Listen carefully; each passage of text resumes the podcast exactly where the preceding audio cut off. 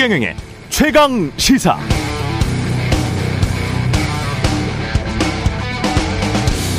네, 우리가 자유민주주의를 배워온 서양 언론들의 특징 중 하나가 부고 기사가 자주 나온다는 겁니다. 그리고 아주 정성스럽습니다. 그 인물이 살아온 생애를 자세하게 묘사하면서 당시의 시대상 현 시대에 주는 교훈을 녹여내려고 애씁니다. 무엇보다 그 인물, 사람 자체에 주목하려고 노력하죠. 그래서 보통 오래 사신 노인들 위주로 정치인, 교육자, 과학자, 언론인 등에 대한 부고 기사가 많습니다. 최근에 젊은 기자가 사망하는 안타까운 일이 있었는데요. 그런데 이 기자의 부고 기사가 났더군요. 부고 기사에는 미스 코리아 출신이라는 단어가 포함됐습니다. 미스 코리아 출신 기자 사망이라고 궁금증이 생기죠? 왜 그동안 언론인 등에 대한 부고 기사는 거의 쓰지 않던 한국 언론이 왜 미스 코리아 출신이라는 그 정보를 딱 넣어서 왜 그렇게 많은 인터넷 기사들을 생산했을까? 팔려고, 그걸로 장사하려고 그렇게 읽을 수밖에 없습니다. 네, 안녕하십니까. 6월 27일 화요일 세상에 이기 되는 방송 최경련의 최강시사 출발합니다. 저는 KBS 최경련 기자고요. 최경련의 최강시사 유튜브로도 실시간 방송합니다. 문자 자면은 짧은 문자 50원, 기본자 100원이 드는 샵9730 콩오플 무료고요. KBS 일라디오 채널 정치, 경제, 사회, 문화 등 다양한 명품 콘텐츠가 있습니다. 구독과 좋아요, 댓글 많이 부탁드립니다. 오늘 최강시사 신당 창당 선언한 양양자 의원 직접 만나보고요. 이현주 전 국민의힘 의원과 함께하는 정치펀치 문체부 박 박보균 장관 최강 로스쿨 준비되어 있습니다. 최경영의 최강 시사는 여러분과 함께합니다.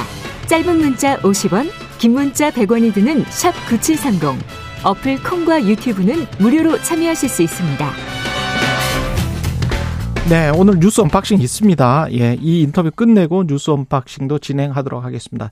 내년 4월 총선 앞두고 삼지대 움직임이 활발해지고 있는데요. 어제 무소속 양양대 의원이 신당 한국의 희망 창당을 공식 선언했습니다. 직접 스튜디오에 나와 계십니다. 안녕하세요. 네, 안녕하십니까? 예. 한국의 희망은 어떤 의미를 담고 있습니까? 당명이? 음, 당명을 딱 들으면 음. 어, 딱 느껴져야 되거든요. 그래서 네. 한국의 희망 그 자체입니다.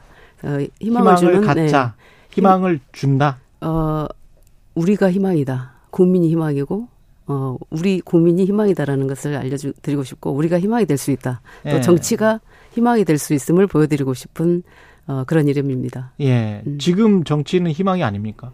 어 대부분의 국민들께서 느끼기에 음. 어, 절망적인 상황으로 많이 느끼고 계시는 것 같습니다. 음, 그럼 그 절망적인 상황으로 느끼는 이른바 중도층을 잡겠다 이런 중도층만 절망적으로 느끼는 건 아닌 것 같고요. 아니다. 네, 정말 예. 많은 국민들께서 절망적으로 느낀다고 보여지는 것들이 음. 어, 지금 사회의 어떤 극심한 분열이라든지 예. 진영 갈등의 모습이라든지 그리고 극심한 포퓰리즘 예. 또 부, 부패 예. 그러니까 정치권에서 나오고 있는 이런 어, 부패라든지 이런 부분들이 더더욱 어, 어, 절망적인 어떤 상황을 만드는 것 아닌가 이런 생각이 듭니다. 음 그렇군요. 세계 최초의 블록체인 정당을 선언하셨는데 이게 지난번에 대선 때나 이럴 때도 좀 나왔었던 것 같은데 블록체인 정당이 좀 다른 점이 있을까요? 그렇습니다. 블록체인이라는 기술은 나온 지 예. 상당히 됐습니다. 예. 웹 3.0이 나오면서 또, 어, 굉장히 이제 예, 산업화가 되고 있는데요. 음. 어, 정당에서도 이 블록체인 기술을 도입하고자 많이 예, 쥐, 어, 시도를 했던 그랬죠. 상황이었습니다. 예. 그러나 예. 여러 가지 한계로 인해서 어, 시도만 했지 결과는 음. 나오지 않았습니다. 근데 이번에 저희가 어, 플랫폼을 완전하게 구축을 했고 어, 이제 우리 한국의 희망에서 정당으로서는 처음으로 블록체인으로 그 블록체인이 가지고 있는 투명성 또 변조 불가능한 위변조 불가능한 그런 어 특징 그리고 안정성 이 블록체인이 가지고 있는 특징을 가지고 어 고, 이 정당의 문제, 그러니까 당원 관리, 공천 관리, 후원 관리, 그다음에 정책 입안 관리들을 투명하게 관리할 수 있다라는 것을 이제 보여드릴 겁니다. 그 음. 그 COOV 아시죠? COOV. 예. COOV가 이렇게 어 QR 코드만 딱 찍으면 어 자기 개인 정보를 예. 등록할 수 있었, 있지 않습니까? 그걸 상상하시면 돼요. 네. 근데 그 기술을 지금 강조를 하고 계시는데 예. 그, 그 기술과 접목시킬 콘텐츠, 그 정당의 콘텐츠는 어떤 것들이 있나요? 한국의 희망은? 한국의 희망은 지금 우리가 어 이제 추구하고자 하는 우리의 어떤 비전이나 우리의 가치들이 거기에 다 소개가 될 것이고요. 음. 우리가 하고자 하는 방향들이 다 올라올 겁니다. 예를 네. 들면 예를 들면 지금 오염수 문제가 있습니다. 예. 그러면 국민들이 어떻게 생각하시는지 실시간으로 이게 투표가 가능합니다. 그래서 여론 조사를 굳이 하지 않더라도 여기서 어 우리 당원들에 의해서 또는 어 일반인들도 함께 투표할 수 있는 그런 어 투표 기능이 가장 정책 입안에 중요하게 아마 쓰여지게 될 겁니다. 근데 그러면 그, 그 투표라는 것도 뭐 표본이 있는 그런 투표가 아니기 때문에 인터넷 투표라는 게 네. 그런 식으로 투표를 하면은 국민들 전체가 대변이 되는 그런 투표가 아니고 일부 사람들이 몰려서 그냥 찍는 클릭이 되는 거 아닙니까? 그렇지 않, 아, 그렇, 그렇지 않도록 예. 만들어진 게 이제 이 어, 시스템이라고 생각, 이게 말씀을 드리고 있고요. 아, 그러니까? 이겁니다. 인간의 선의에 기대는 정책이 아니라 음. 시스템이 선의의 시스템이 이것들을 어 제대로 정책 기반의 어 국민들의 어 민의를 반영하도록 하는 그런 시스템입니다. 가장 중요한 게 이제 예. 사실은 공천 관련 문제들이었는데 예, 예. 공천도 NFT라는 그 에, 어, 기술로 정책 입안을 많이 한 사람, 교육을 잘 받은 사람, 그리고 추천 수가 많은 분, 이런 분들이 weight를 가지고 자동적으로 어 순위가 어 올라가게 하는 그런 그런 시스템을 어 담았습니다. 어. 그리고- 스코어 같은 갑자기 그런 것도 생각이 나고 그렇죠. 그러는데 그렇죠. 근데 결국은 평가를 하는 사람이 어떤 기준을 가지고 평가 뭐가 좋은 정책이고 뭐가 좋은 법이고 그런 법을 많이 만들어냈느냐 또는 많이 통과시켰느냐 그런데 그게 뭐 그 대충 만든 법을 어 이렇게 100개 낸 사람이 있을 거고요. 맞습니다. 네. 그냥 진짜 좋은 법을 만들기 위해서 하나를 가지고 전념한 사람도 있을 것 같은데 그건 맞습니다. 어떻게 비교 평가합니까? 그러니까 이제 기업에서도 그렇고 정치에서도 그렇고 평가하는 기준을 보면 예. 정량적 평가, 정성적 평가가 있어요. 예. 정량적 평가는 어이 평가 지표로 나오는 것들이기 때문에 별로 신경을 안 씁니다. 네. 안 써도 됩니다. 근데 저 정성적 평가가 방금 말씀하신 그런 부분들인데 예. 그런 부분들은 어떤 조직이든 어떤 뭐 어, 정치 정당이든 어. 똑같은 상황이거든요. 그런데 어 이것들이 투명하게 보인다는 것, 어. 누가 어떻게 했는지가 보인다는 것. 그래서 함부로 할 수 없습니다. 그래서 아. 충분히 숙고하고 충분히 어 연구하고 충분히 에, 뭔가 수기 끝에 한 투표라는 것을 알게 될 겁니다. 네. 공천이랄지 평가랄지 기부랄지 모든 것들이 대중의 유권자의 평가에 의해서 이루어지는 정치를 지금 말씀하시고 있는 것 같습니다. 그러니까 예. 아까 말씀드렸던 것처럼 정량적인 것, 정성적인 것. 음. 정성적인 것은 그래도 민주주의가 다수의 의견이 모아졌을 때 예. 어, 좀 바른 방향으로 간다라는 것은 맞지 않습니까? 예. 그래서 그런 부분들을 실현하려고 하고 있습니다. 근데 아까 말씀 반론 차원에서 제가 말씀을 드리면요. 아까는 포퓰리즘을 분명히 반대하셨거든요. 음. 네. 근데 포퓰리즘이라는 게 사실은 다수의 사람들이 막 요구하는 거잖아요. 예. 근데 만약에 그 시스템에 다수의 사람들이 와서 어떤 합리적인 전문가, 이른바 합리적인 전문가들이 그건 말 안 돼. 라고 하는 거를 계속 요구하면 어떻게 합니까?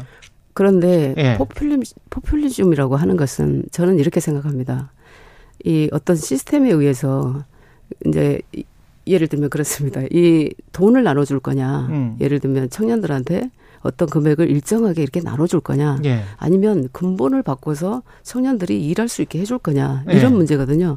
근데 근본을 바꾸는 것은 어 그야말로 시스템이 하는 일이거든요. 예. 그래서 그런 쪽으로 포커스를 하겠다는 얘기입니다. 아, 그런 쪽으로 네. 포커스를 네. 하겠다. 거기에 일정 정도의 이제 이데올로기나 이념이나 그 의원님의 가치관이 들어가 있겠네요. 그렇죠. 아무래도. 그렇죠. 예. 이제 그 그렇게 해, 해왔던 역사가 음. 사실은 우리 반도체 30년의 1등의 역사입니다. 예. 네. 그 지금 어떤 분들과 함께 하시나요? 한국의 희망은. 어, 어제 이제 보셨겠지만 예. 어, 최진석 교수님이 함께 하고 계시고요. 최진석 교수님은 지난번에 안철수 네네 선대위원장을 43일간 하신 분이죠. 그렇죠. 현실 예. 정치를 아마 경험하시고자 했던 것 같고 예. 그리고 최연혁 교수님이 계십니다. 예. 네, 스웨덴 패러독스를 쓰신 음. 그리고 어 임형규 어 삼성전자 사장 하시고 SK 아, 하이닉스 하이, SK의 부회장을 하셨던 분인데요. 음. 저의 38년 멘토십니다.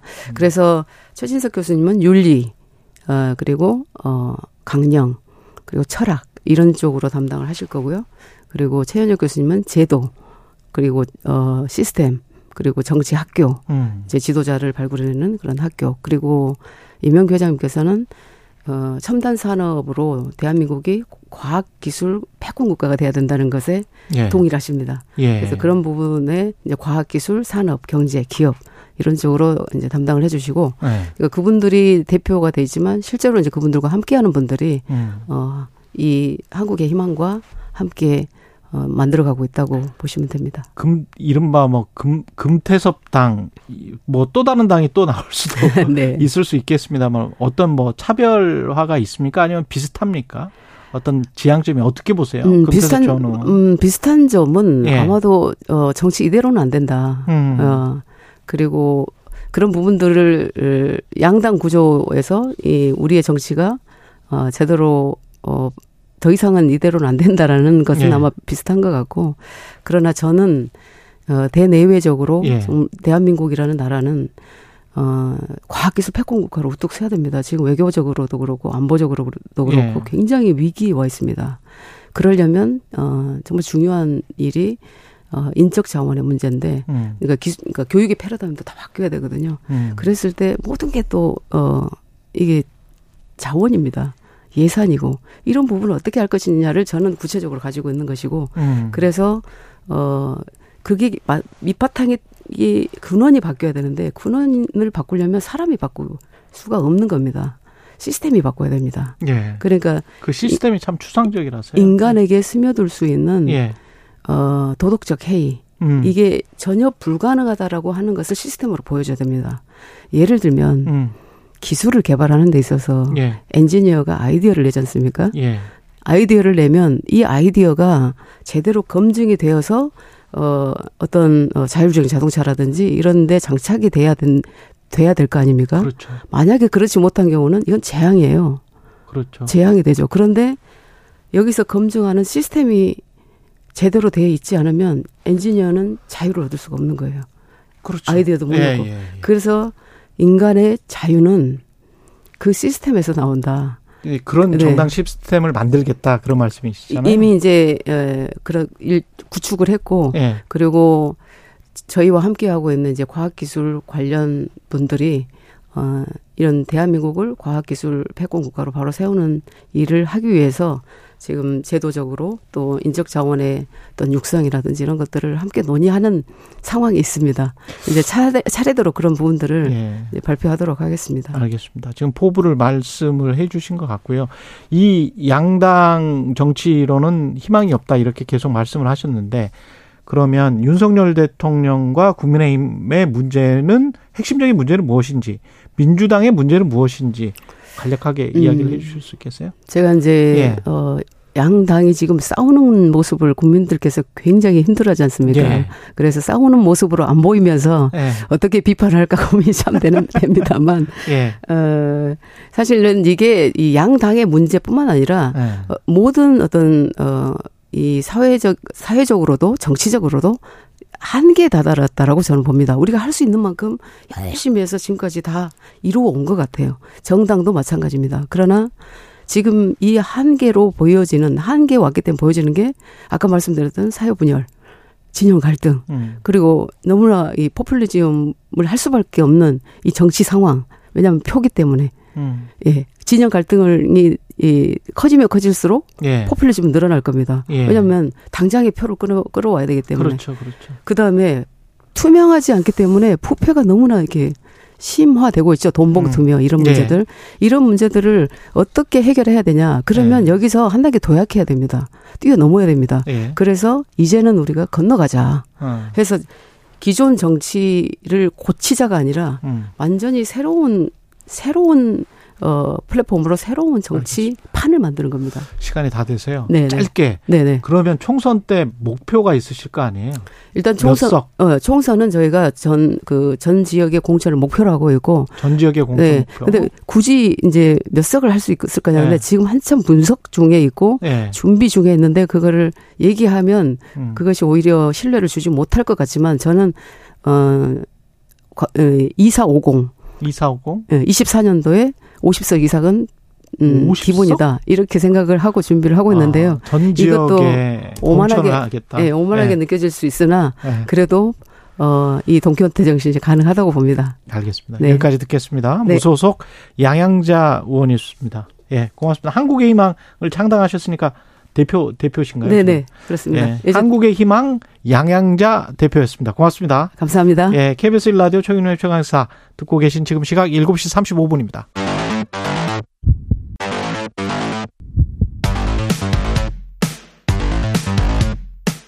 오늘 아침 가장 뜨거운 뉴스 뉴스 언박싱 자, 뉴스 unboxing 시작합니다. 민동기 기자 김민아 평론가 나와 있습니다. 안녕하십니까? 안녕하십니까. 예.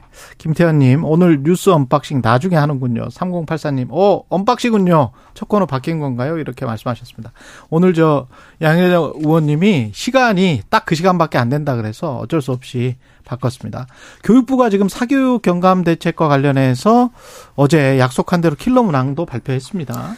예. 일단 킬러 문항 없애겠다고 수능에서 이렇게 밝혔고요. 예. 수능에서 변별력은 갖추되 공교육 과정 외 내용은 출제하지 않겠다라고 방침을 밝혔습니다. 그리고 수능 출제 기관인 한국교육과정평가원 내에 현장 교사 중심의 자문위원회를 또 신설을 하기로 했습니다. 이거는 이제 현장 교사를 그만큼 참여도를 늘리겠다 이런 방침인 것 같고 앞으로 수능 출제 위원이 일정 기간 관련 강의를 하거나 교재를 집필할 수 없도록 법적 근거 등도 마련하겠다라고 했고요. 영리 행위 금지 기간 등 구체적인 방안은 논의 중입니다. 그리고 실효성이 없다는 지적을 받아왔던 공교육 정상화법도 앞으로 엄격하게 적용을 하겠다라고 밝혔는데 논, 논술이라든가 구술과 같은 대학별 교사, 교, 고사 있지 않습니까? 예. 고등교육 과정 범위 밖에서 출제가 돼서 공교육 정상화법에 위반이 됐는지를 명확하게 공개를 하고요. 위반 대학에는 엄중한 시정 명령을 내리겠다고 교육부가 또 밝혔습니다. 그리고 기존에 유료였던 EBS 중학 프리미엄 강좌는 무료로 전환을 하기로 했고요. 공교육 내 EBS 활용도도 높인다는 그런 방침입니다. 대통령실도 입장을 하나 내놓은 게 있는데 사교육 시장 이권 카르텔 문제와 관련해서 사법적 조치가 필요하다면 그 부분도 할 수 있을 것이다라고 얘기를 했거든요. 예. 그러니까 사법적 조치 가능성도 일단 열어둔 상태입니다. 음. 그 오늘 신문을 쭉 보니까 예, 아주 일부를 제외하고는 이 대책이 만족스럽다. 그다음에 이제는 킬러 문항이 무엇인지 확실히 알 수 있게 됐다. 이렇게 평가하지 않는 것 같아요. 우리가 알아야 돼요? 킬러 문항이 초고 난이도 그 아니 그 시험 문제를 왜 우리가 알, 알 필요는 없잖아요. 예. 뭐다 공개를 했고 네. 그 이게 킬러 문항입니다라고 공개를 네. 했지만 이게 킬러 문항인가 또 다들 그러고 있어요. 아, 그러니까? 예. 우리가 사실 그 뭐 기준이 원래 정답률이 뭐 10% 이내여야 된다며요. 그러니까 뉴스를 네. 하면서 이 문항도 알아야 되냐 이렇게 말씀하셨지만 사실 평소에는 논란이 되지 않으면 알, 아니 않으면 알 필요가 없는데 그렇죠. 킬러 문항을 앞으로 수능 시험에서 배제하겠다고 하니 아. 이제 무엇을 얘기하느냐 이거를 이제 찾아봐야 되는 건데 지금 말씀하셨듯이 그러니까 여러 기준이 있을 거 아닙니까? 예를 들면 막 이런 설명을 해요. 지금 교육부가 그러니까 어 다른 선택 과목이나 또는 대학 수준의 어떤 선행 학습을 했을 경우에 더 많은 이득을 볼 수 있는 그러니까 그런 사교육을 받았을 경우에 더 많은 이득을 볼 수 있는 그런 문제가 킬러 문항이다라고 얘기를 하는데 이제 그게 맞느냐를 어떻게 판단할 것이냐 봐도 잘 모르겠어요. 그렇죠. 이게 이제 논란일 수밖에 없고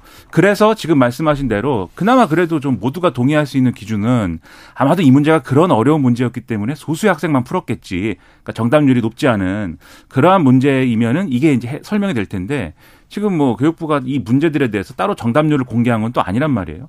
그러니까 공개 안 했습니다. 언론 일부 언론이 EBS 기준으로 EBS 가채점 기준으로 확인을 해본 결과 이거는 뭐 이 공개된 문제들 중에 역대 수능 문제들까지 포함되어 있는 거잖아요. 이 공개된 문제 중에 이 정답률이 10% 미만인 것도 있는데 예를 들면 지난 6월 모의평가 지난번에도 마- 말씀드렸는데 6월 모의평가에 국어에 들어가는 문항 중에 킬러 문항이다라고 지목된 이 문항은 EBS 가채점 기준으로 하면은 정답률이 36.4%였거든요. 그러니까 이 정도로 어쨌든 수험생들이 풀었으면 킬러 문항은 아니지 않느냐 이런 얘기도 있고 좀 논란인 건데 그러니까 이런 얘기예요. 예를 들면 제가 초등학생 수준으로 예를 들어 설명을 하면은 초등학생 수학 문제가 이렇게 나왔다고 치는 겁니다. 어, 4 곱하기 4 더하기 16 곱하기 16은 이렇게 푸는 문제예요. 그럼 초등학교 아주 저학년 수준에서 어려울 거 아닙니까? 근데 어떤 어떤 학생이 사교육을 받아가지고 제곱의 개념을 알아가지고 16의 제곱은 256이라는 걸 외우고 이 문제를 풀었다. 3초 만에 풀 거 아닙니까? 음. 이거를 킬러 문항이다라고 하는 거에 있어서 이게 문제라고 할 수 있느냐 이런 거예요, 결국은. 근데 만약에 이런 건 문제죠. 이 16의 제곱이 256이라는 걸 모르는 상태에서 이 문제를 풀었을 경우에 시간 내에 못 푸는 문제다. 그런 거면 이게 문제일 텐데 그 기준을 어디서 찾겠습니까? 그러니까 사실 이거 공개했지만 여전히 논란이 될 수밖에 없고 하나 더 제가 예를 들면 결국은 이 신문 내지는 언론들의 지적은 이런 거예요. 이걸 이렇게 공개했으면은 사교육비도 경감이 되고 입시 문제가 많이 풀리고 이렇게 돼야 되는데 핵심이죠. 그렇죠. 그렇게 네. 되겠느냐. 예를 들면 어떤 사람이 기침을 막 하고 있는데 저 기침해갖고 다른 사람한테 침 튀기는 게 문제다라고 했을 경우에 네. 그 사람이 기침을 하는 이유가 감기일 수도 있고 폐렴일 수도 있고 목에 상처가 났을 수도 있고 뭐 코로나일 수도 있고 여러 음. 경우가 있지 않습니까? 갑자기 그런, 매운 걸 먹었을 수도 있고 그렇죠. 예. 그걸 찾아내서 거기에 맞는 치료제를 쓰고 치료를 하는 게 올바른 방식인데 예. 지금 정부의 방식은 아 이 기침을 이렇게 해야 되는 걸 보니 음. 마스크 공장과의 유착이 의심된다. 마스크 입건 카르텔이다. 최근에 마스크 공장 매출이 늘었다고 한다. 예. 의심된다. 이렇게 가는 거 아니냐. 예. 그래서 오늘 중앙일보, 동아일보 등의 사설에서 제가 비유한 방식은 아니지만 예. 비슷한 지적들을 쭉 하고 있어요. 다 읽어드릴 수도 있지만 시간도 없는 것 같으니까 앞뒤가 앞뒤가 바뀐 그렇죠. 예. 별로 이 좋은 평가를 받지 못하고 있다 이렇게 말씀드리겠습니다. 마차가 말 앞에 서라 뭐 그런 식의 그렇죠. 예 그런 식의 이야기들입니다.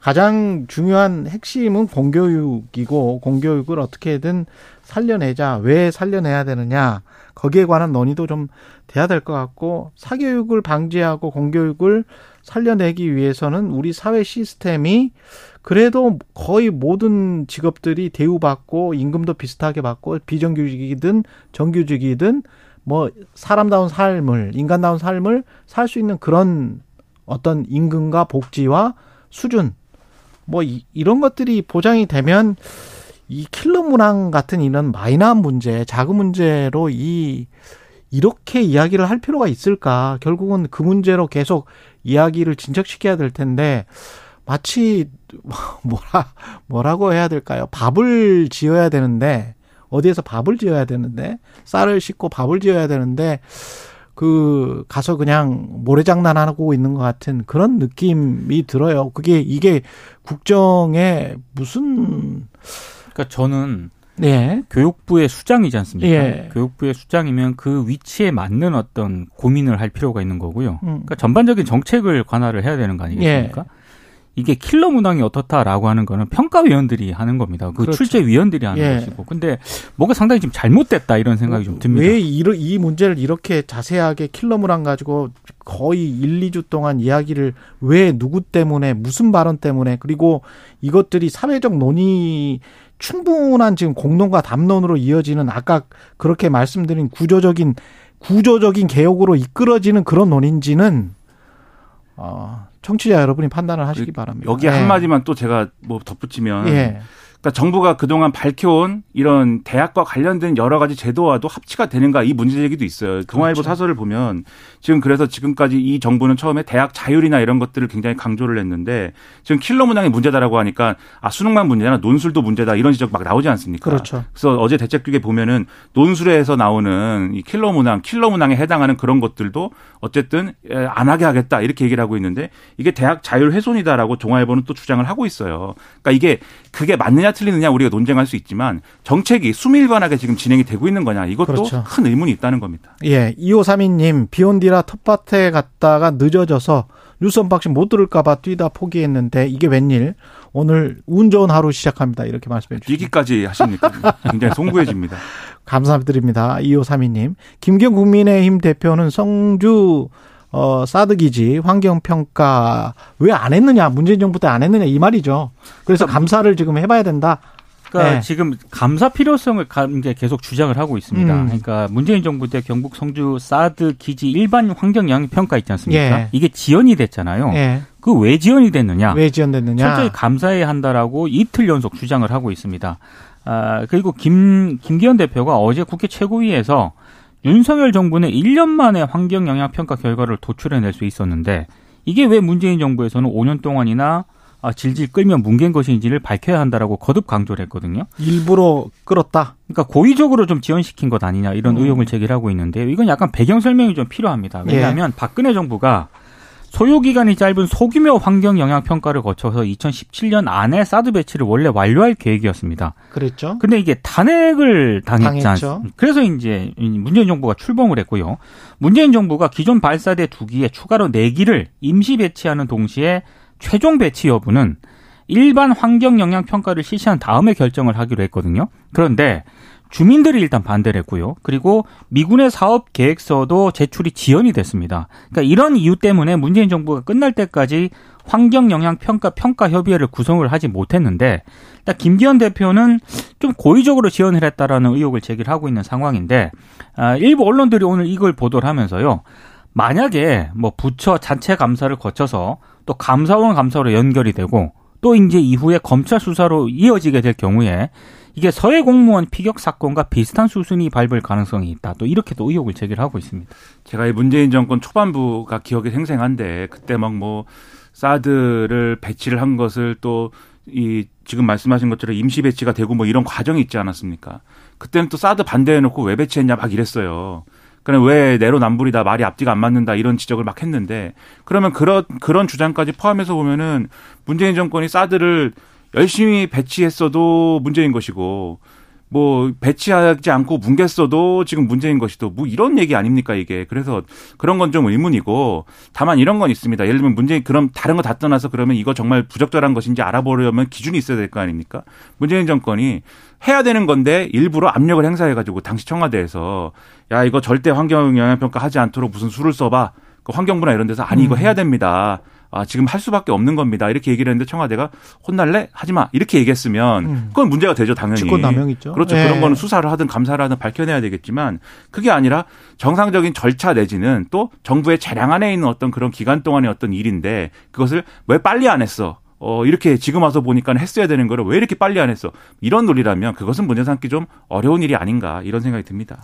설악산의 케이블카 같은 경우도 환경 영향 평가 문재인 정부 때도 굉장히 많이 논란이 있었는데 그렇죠. 그거 오래됐습니다. 같- 그거 그건. 같은 경우도 사회적 논의를 하고 논란을 하고 그 계속 지연이 됐다가 이번 정부 때 일사천리로 빨리 됐거든요. 그때 이제 그게 아마 정책이나 이념 가치관이 달라서 생기는 문제일 수도 있을 것 같습니다. 그래서 이거는 조금 더 숙고를 해봐야 된다. 어떤 정부는 아니다. 이거는 우리 정책이나 이념하고 맞으니까 뭐 밀어붙여도 되겠다. 또는 뭐 빨리빨리 진행시켜도 되겠다. 뭐 이런 뭐 그런 것 같아요. 근데 이제 거기에서 뭐 어떤 탈법적이거나 불법적인 게 이- 있었다면 감사나 수사를 해야 되겠죠. 예. 정부는 일본의 오염수 방류가 가장 현실적인 대안이다라고 국무조정실 차장이 이야기를 했네요. 그러니까 박구현 예. 국무조정실 1차장이 일일 브리핑을 요즘 하고 있거든요. 예. 일본 후쿠시마 원전 오염- 오염수 처리와 관련해서 현재 해양 방류 방식이 과학적 선례나 안정성 측면을 종합 고려했을 때 가장 현실적인 대안이다 이렇게 얘기를 했습니다. 어제 이제 그 질문을 하나 받았거든요. 오염수를 고체화, 콘크리트화하는 대안은 기술적으로 가능하냐? 음. 이 질문을 받았는데 여기에 대한 대답을 하면서 이제 이렇게 얘기를 한 겁니다. 아, 그리고 일본 내에서 여러 가지 형태로 논의가 되고 있겠지만 국제적 관점에서 방류 자체를 다시 되돌려서 옛날 논의를 다시 하자. 이걸 공식적으로 IAEA에 제안하는 것은 신의성실 원칙에상 맞지 않는 태도다. 이런 얘기도 했습니다.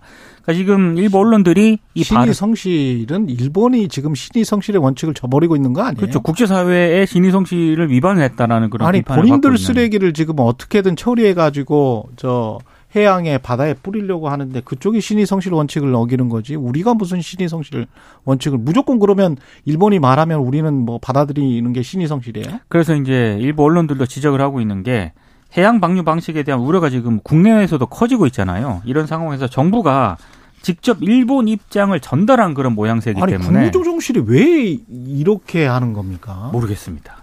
그러니까 뭐 방향이 있는 거겠죠. 그러니까 이 맥락을 좀 설명드리면 최근에 일본 중의원 등이 이제 국내 언론 인터뷰를 통해서 후쿠시마 오염수 이제 알프스 처리한 오염수를 방류하지 말고 고체화해서 이 지상에 적치했다가 안전한 것이 확인이 되면 나중에 방파제로 쓰든지 이렇게 재활용하면 되는 거 아니냐 이런 지적을 해서 그것과 그런 대안과 관련된 입장이 있느냐라고 이제 물어봤어요. 그래서 이제 답이 이 답이 그래서 나온 건데 네. 제가 볼 때는 이렇게 적극적으로 미주알 고주알 얘기할 필요는 없었습니다. 일본 내에서 그런 논의가 있다고 하면 일본에서 그런 결론을 가져올 경우에 우리가 판단할 수 있다 이렇게 얘기를 하거나 또는 뭐 그거 그거 포함해서 여러 가지 대안을 뭐 논의를 어, 진행을 뭐 하겠지만 지금 현실은 일본은 이런 입장이라고 한다 뭐 이 정도 얘기를 하든가 그렇지. 그런 정도가 알맞았던 것 같은데 왜 우리가 일본 정부처럼 그렇게 그 입장을 자처해서 그렇죠. 그러니까 지나치게 적극적으로 이 방법뿐이다라는 것을 강조하는 게 과연 이제 일본이 이렇게 후쿠시마 오염수 방류를 하는 과정에 그것을 오히려 더 강하게 정당화시켜주고 더 강하게 이후에 혹시라도 우리가 여기에 대해서 아쉬운 소리 해야 될 수 있는데 그럴 가능성을 차단하는 것이 아니냐라는 의심도 들어서 좀 이렇게까지 얘기하는 거는 국민들이 볼 때는 우려가 좀 생길 수밖에 없지 않느냐 이런 생각이 듭니다. 좀 이상하게 보입니다. 예. 그리고 민주당 우원식 의원, 정의당 이정미 대표가 일본 오염수 저지를 위한 단식에 돌입했습니다. 그러니까 이정미 정의당 대표는 일, 주한 일본 대사관 앞에서 어제 기자회견 열고 단식에 들어갔거든요. 예. 일본 정부를 겨냥해서 이런 얘기를 했습니다. 이윤을 위해 엄청난 기회 비용을 세계 시민들에게 떠넘기려는 놀부 심보가 이 모든 사달의 근원이다. 그들의 거짓말에 정부가 장단을 맞추는 행위를 더 이상 두고 볼 수 없다. 이렇게 얘기를 했고요. 아, 우원식 의원 같은 경우에는 국회에서 이제 무기한 단식에 들어갔는데 아, 국민의 힘이 국민의 우려와 과학적 견해까지도 괴담이라면서 비판적 목소리는 억누르고 일본의 오염수 해양 투기를 비유하는 데 바쁘다라고 비판을 했습니다. 야당은 일단 단식 농성을 시작해서 아마 다양한 방식의 또 어떤 투쟁을 이어갈 것으로 보이는데 특히 민주당 같은 경우에는 다음 달 1일 서울 도심에서 후쿠시마 오염수 해양 투기 규탄 범국민 대회까지 열 예정입니다. 그러니까 단식까지 하겠다라는 뭐 나름의 의기와 절박함이 있겠습니다만 또 그러한 모습들이 국민들이 보기에 그러니까 단식만이 문제가 아니라 한쪽에서 막 먹고 있고 한쪽에서 굶고 있고 그렇죠. 이게 정치권이 왜 이 문제를 해결을 못할까 이런 의구심도 사실 생기거든요. 그래서 단식을 하지 마라 이게 아니라 단식을 할 수도 있겠지만 또 뭔가 문, 이 문제를 해결할 수 있는 방안을 찾고 국민들을 설득하기 위한 노력도 여당이든 야당이든 같이 좀 해줬으면 좋겠습니다. 근데 과학적으로 인체 뭐 충분히 무해할 수도 있다라고 저 생각하는데 저 다시 한번 말씀드리는데 과학적으로 검증이 안 됐기 때문에 그 인체 무해하다라고 생각 그 그런 주장도 저는 맞을 수 있다 맞 맞을 수 있다라고 생각을 합니다. 근데 제가 지난번에도 말씀드렸지만 탄 고기를 우리가 안 먹으려고 탄 부분은 빼서 먹잖아요. 그리고 핸드폰에 전자파가 우려가 되니까 조금 좀 귀에서 떼고 통화를 하든지 머리맡에는 두고 자지 않으려고 하잖아요. 그게 정서적인 게 있지 않습니까? 그리고 그게 인체 전자파가 우리가 얼마나 침투해서 수십 년 동안 어떻게 뭐 암을 일으키든 뭐 어떻게 되든 모르지. 의학적으로 모르지. 알 수가 없죠. 그것 때문에 그런 건지 스트레스 때문에 그런 건지 우리가 어떻게 알겠습니까? 그러니까 그렇게 조심하는 게 예. 우리가 괴담에 포섭돼서가 아니라 그냥 우리 조심하잖아요 평소에도 그렇죠. 과학적 진실이 예. 영원하지 않기 때문 아닙니까? 그렇죠. 과거에 성면 슬레이트에 고기 구워 먹은 일도 있습니다. 그러니까 그런 아, 시대도 갑자기 있었는데. 생각나네. 그러니까 예. 이제는 아니지 않습니까? 그러면 성면 슬레이트 않습니까? 때 아, 그 대학교 때 그 많이 먹었습니다. 했었었죠. 아, 그러셨어요? 예. 저는 아닙니다. 젊기 때문에 많이 그, 먹었습니다. 그 세대가 아니고 극단적 비유지만 예. 그런 일도 있으니까 예. 그런 차원에서 우려를 그, 하는 것이지 괴담 이렇게 얘기하지 그때는 그냥, 좋겠습니다. 그냥 몰라고 몰라서 먹었거든요. 예. 송진님, 김민아 평론가 목소리 멋있어요. 이렇게 말씀하셨네요. 목소리가 멋있다, 예. 뭐 이런 것까지. 예, 왕거미님, 똑똑한 민동기 기자, 이렇게 말씀을 하셨어요. 저는 목소리가 멋있고, 민 기자님은 똑똑하고. 조금 그러네요. 56분에 끝나서요. 예, 지금 끝내야 되겠습니다. 뉴스 언박싱, 민동기 기자, 김민아 평론가였습니다. 고맙습니다. 고맙습니다. 고맙습니다.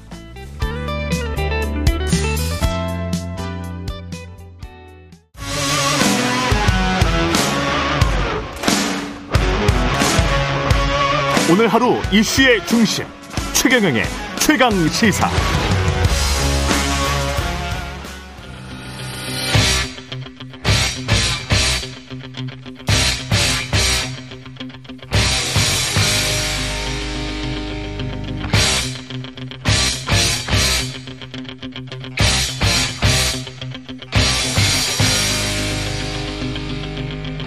네, 답답한 정치 이슈를 팍팍 때려보는 시간입니다. 정치펀치 이현주 전 국민의힘 의원과 함께합니다. 안녕하십니까? 네, 안녕하세요. 예, 수능 논란인지 킬러 문항 논란인지 어 정확히 뭔지는 모르겠습니다만은 공교육을 강화하겠다로 시작을 했다면 이 모든 게 네. 조금 좀 정상적으로 논의가 진행이 됐을 것 같은데 그렇죠. 그 갑자기 TF. 문제가 어렵다.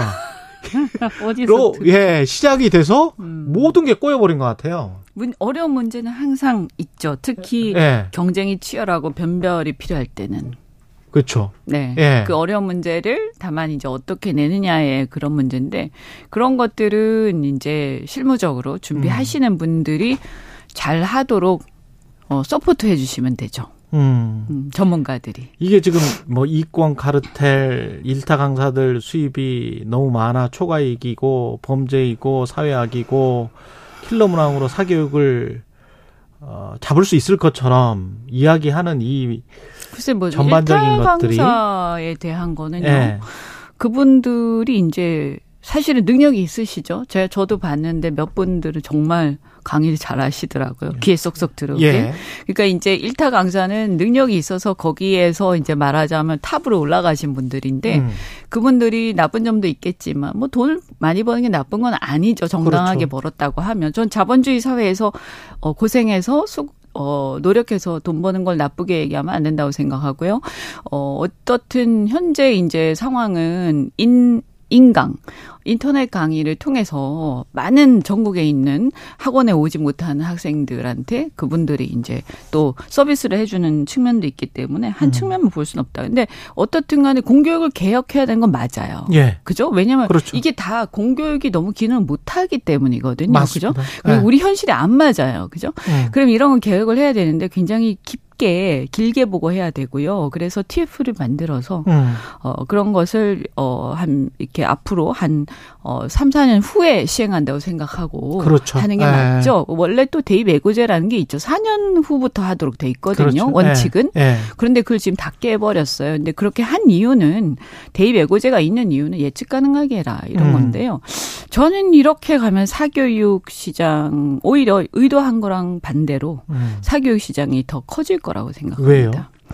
어, 우리가요, 제일 공정한 건 뭡니까? 예측 가능한 거잖아요. 그렇죠. 그죠? 예. 예측 가능한 거. 그러면 지금 현재 이제 예측 가능하지 않게 돼버렸죠. 음. 그러니까 불확실성이 커지는 거예요. 예. 그 불확실성이 커지면 우리가 시장의 원리에 의해서 어떻게 되냐면 정보력, 그러네요. 그 다음에 경제력, 이것이 더 중요해집니다.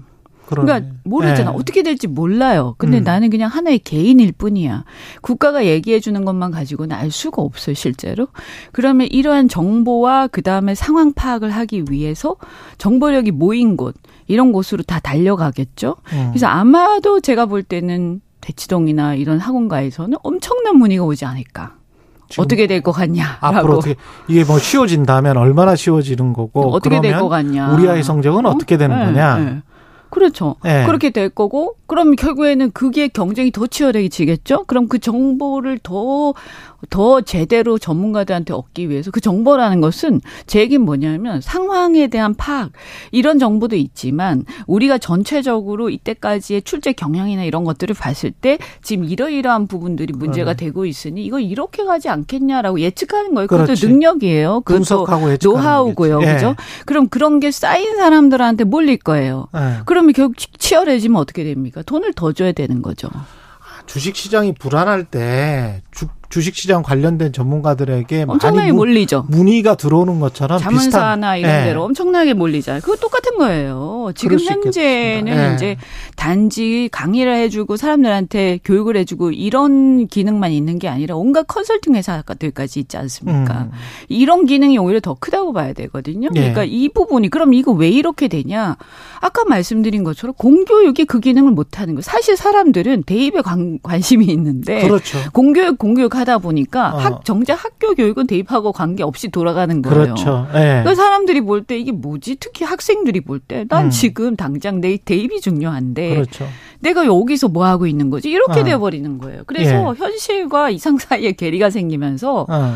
사실은 훨씬 더 현실에 아이들이 원하는 그 학부모들이 원하는 그 수요에 맞춰주는 시장의 원리에 따라서 돌아가는 사교육 시장이 더 커지는 거죠. 음. 이것은 사실은 그래서 정책의 실패라고 볼 수 있는데 음. 그 실패를 지금 반복하고 있어요. 저는 틀림없이 오히려 더 어, 악순환이 온다 잘못하면 음. 이거하고 비슷한 게 뭐냐면 사교육 시장이 더 팽창할 수 있다. 네, 뭐 이거는 교육은 아니지만 지난 정권에서 인국공 사태가 있었죠. 인국공 사태. 네, 인천공항공사요. 아, 아, 예, 예. 네, 그래서 아 비정규직 다 해줄게. 대통령이 그러셨어요. 그랬었죠. 나 정규직화 해줄게. 예. 결과 어떻게 됐습니까? 어, 불공정 문제가 생기면서 나중에 더 큰 문제가 됐죠. 왜냐하면 이 세상의 모든 것을 한꺼번에 고칠 수가 없는데. 어떤 기준으로 어떤 회사는 해주고 여기는 왜 안 해주느냐. 저 그냥 대통령이 가셨으면 그때 음. 한마디 하신 게 모든 그게 기준이 돼버리면서 그렇게 된 거예요. 그럼 예를 들면 또 소주성 음. 최저임금을 올리는 거. 그래서 올리는 건 필요하지만 네. 그것을 갖다가 전반 재반적인 사정을 보지 않고 무조건 좋다는 쪽으로 막 올려버리니까 급격하게 결국 어떻게 됐느냐. 나중에 자영업자들이라든가 더 문제가 생겨 실업 문제가 더 커졌고요. 결과적으로 나중에 오히려 더 못 올렸어요. 그 뒤에는. 음, 음, 그래서 총, 총 보면 음. 만더 좋아졌나? 예, 예. 그죠? 예, 더만 좋아진 게 아니에요. 그러니까 공약대로는 못 됐죠. 다 그렇죠. 예. 제 얘기는 뭐냐면 음. 뭐 평가는 좀 다를 수 있어요. 음. 그렇지만 시장 원리라든가 어떤 세상의 작동 원리, 행정의 작동 원리를 무시하고 예를 들어서 우리가 대통령이 되면 마치 절대 권력이 있으니까 내가 한마디 하면 다 될 것 같아요. 넵 이러면서 쫙 하잖아요. 예. 그렇게 안 돌아가요. 우리 사회가 그렇게 단순하지 않아요. 과거에 그렇죠. 예. 70년대가 아닙니다, 지금. 너무 큰 자본주의 시장이라서. 예. 네. 그래서 어 이것은 말씀드린 대로 불확실성을 키우는 게 가장 불공정한 겁니다. 음. 네.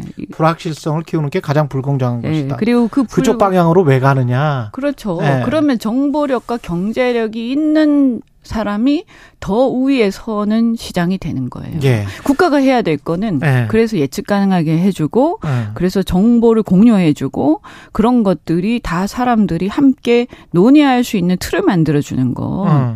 그게 가장 중요하죠. 대통령이 하실 일은 그거. 다른 현안들 아, 시간이 뭐 8분이나 지나버렸는데 네. 네. 다른 현안들이 많습니다. 지금 윤석열 대통령 같은 경우에 한 10개의 차관 자리를 대통령실 비서관 쪽으로 주로 전진 배치한다 이런 보도가 나오고 있는데 이게 어떤 우중일까요? 일단 차관은 그 그걸 안 거치죠. 청문회. 아 청문회 안 네, 거치죠? 임명하기가 좀 편하고요. 음. 아무래도. 어, 그러니까 자신하고 일체화된 일 그걸 뭐 동일체된 음, 동일체 생각이 비슷한. 검사 동일체 원칙처럼 그렇게 된 사람들이 전부 국무위원이 되는 게 좋겠다. 어. 지금 장관들하고 손발이 안 맞는 건지 뭐 성에 안 차는 건지 어쨌든 음. 그런 걸 느끼셨나 보죠. 예. 그래서 손발이 착착 맞고 나하고 일체화된 사람들이 갔으면 좋겠는데 그런데 다 장관으로 보내자니 그것은 이제 어 청문회도 거쳐야 되고 부담스럽기도 그렇죠. 하고 뭐 이런 게 있겠죠. 그래서 음. 차관으로 보내고 실제로는 차관이 다 하시게 하실 겁니다. 아, 이거는 뭐냐 나쁘게 얘기하면 국무회의가 형해화되는 거죠. 아, 그럴 수 있겠네. 네, 장관들이 예. 전부 다 그냥 그게 되는 거죠. 차관이 실무를 다 하고 예, 사실은. 예, 허수아비처럼 될 가- 우려가 있는 거죠. 아직 아, 안 해봤으니까 모르겠지만 예. 그래서 예를 들면 우리가 어떤 단체에서 보면 회장이 바지 회장이 있고 사무총장이 모든 걸 움직이는 체제들이 많지 않습니까? 내각의 친정 체제를 구축하겠다 뭐 이런 걸로. 그렇게 한마디로 얘기할 수 있겠죠. 예. 그런데 친정체도 구축하려면 사실은 전공법을 하려면 장관을 국민들 보, 보는 데서 음, 국민들이 다 보는 데서 장관을 나의 철학은 이거야. 그렇지. 나의 국정 노선은 이거야. 같이 그러니까, 토론해 봅시다. 어, 예. 그래서 그 장관을 공개적으로 다 드러내고 음. 그 장관이 또 국민들하고 다 얘기를 하고 이렇게 해서 국민들이 국정 철학을 전부 공유하면서 그렇게 가는 게 원래 민주주의 사회죠. 그게 국무위원이 있지 않습니까? 그렇죠. 국무위원. 그래서 예. 장관한테 돈도 많이 주고 명예도 주고 다 하는 거 아니겠어요? 그죠? 그런데 이제 그거를 갖다가 그렇게 안 하고 뭔가 이것은 어 편법을 통해서 하는 느낌을 주죠. 음. 왜 그렇게 하실까? 뭐 청문회 이런 것도 있겠지만 그것이 어 그렇게 중요하다고 생각하지 않고요. 예. 청문회를 통과할 수 있는 사람들을 해야죠. 음. 그왜 하는데 청문회라는 것은 민주적 통제 방식이잖아요. 예. 국회가 국민을 대신해서 어, 그것을 감시하는 거죠. 예. 왜냐하면 우리나라 왕정이 아니니까. 음. 대통령제잖아요. 예. 그래서 대통령은 국민들의 감시를 받도록 돼 있죠. 주권자인. 음. 그것을 대신해 주는 게 국회예요. 근데 그것을 넘어가겠다 이렇게 혹시 생각한다면 잘못됐다 이렇게 예. 생각합니다. 이동관 특보 같은 경우는 방통위원장에 뭐 거의 임명될 것처럼 계속 보도가 나오고 있는데 지금 이제까지의 대통령 스타일상 강행할 가능성이 그렇게 높아 보이죠. 보이, 네, 높아 다들 보입니다. 그렇게 또 보시고. 예. 아휴, 참, 할 말이 없어. 야, 다- 학폭 문제도 그렇고, 예. 참, 이게, 그 취지도, 그 예. 취지, 왜 이렇게 하려고 하는지 다 알지 않습니까? 음. 그죠? 예, 이것도 역시 뭐 일종의 친정, 뭐 체제 친정 비슷한 네, 친정 방송, 방송. 체제인가요? 그러면 이제 방송이 뭐 완전히 이제 공영이 아니라 이건 네. 뭐라고 해야죠? 대한뉴스를 이제 대한뉴스 구경 네, 바라시는 예. 건지 어쨌든 시대가 퇴행하고 있다. 음. 우리나라가 87년의 민주화가 사실은 시작한 거예요. 근데 우리가 조금 아쉬운 것은 그 이후에 이 민주주의가 어떻게 질 높게 발전하는지에 대해서 사람들이 관심을 놨죠, 좀. 그, 음. 어, 과실을 즐기기만 하고 어떤 면에서 보면. 예. 그런 면에서 좀, 과- 좀 반성할 필요도 있고 정치권이나 많은 분들이. 그런데 이, 이럴 때 이제 이, 그러면 이걸 어떻게 완성할 거냐를 고민해야 될 시기에 민주주의가 퇴행하는 것을 지켜봐야 되는 게 굉장히 씁쓸하죠. 음. 지금 오염수와 관련된 이슈도 여당은 이제 송주에 내려가서 참여를 먹으면서 이런 다 이제 괴담이었다 이렇게 이제 한꺼번에 프레임을 짜고 있는 것 같고 야당은 이제 단식 투쟁에 돌입하면서 이거는 저지해야 된다 뭐 이렇게 가는 것 같고 근데 뭐랄까요 다 답이 없는 것 같은 그런 느낌은 듭니다. 어차피 방류는 할 것 같고 정부는 일본 정부에 좀 동조하는 듯한 그런 자꾸 발언들이 계속 나오고 자꾸 있고. 두둔하죠. 예. 저는 그게 이해가 안 가요. 예. 차라리 가만히 있으면 중간이라도 그럴 그러니까. 텐데 예. 왜 그러지 우리 정부가? 어 이거는요 예. 사실은 이제 여론을 보면 대다수가 이 문제 제기를 한단 말이에요 음. 국민들이 왜냐면 당연한 거 아닙니까? 이건 여당 지지자들도 문제 의식 갖고 있어요. 특히 해안가에 사시는 분들은 음. 예.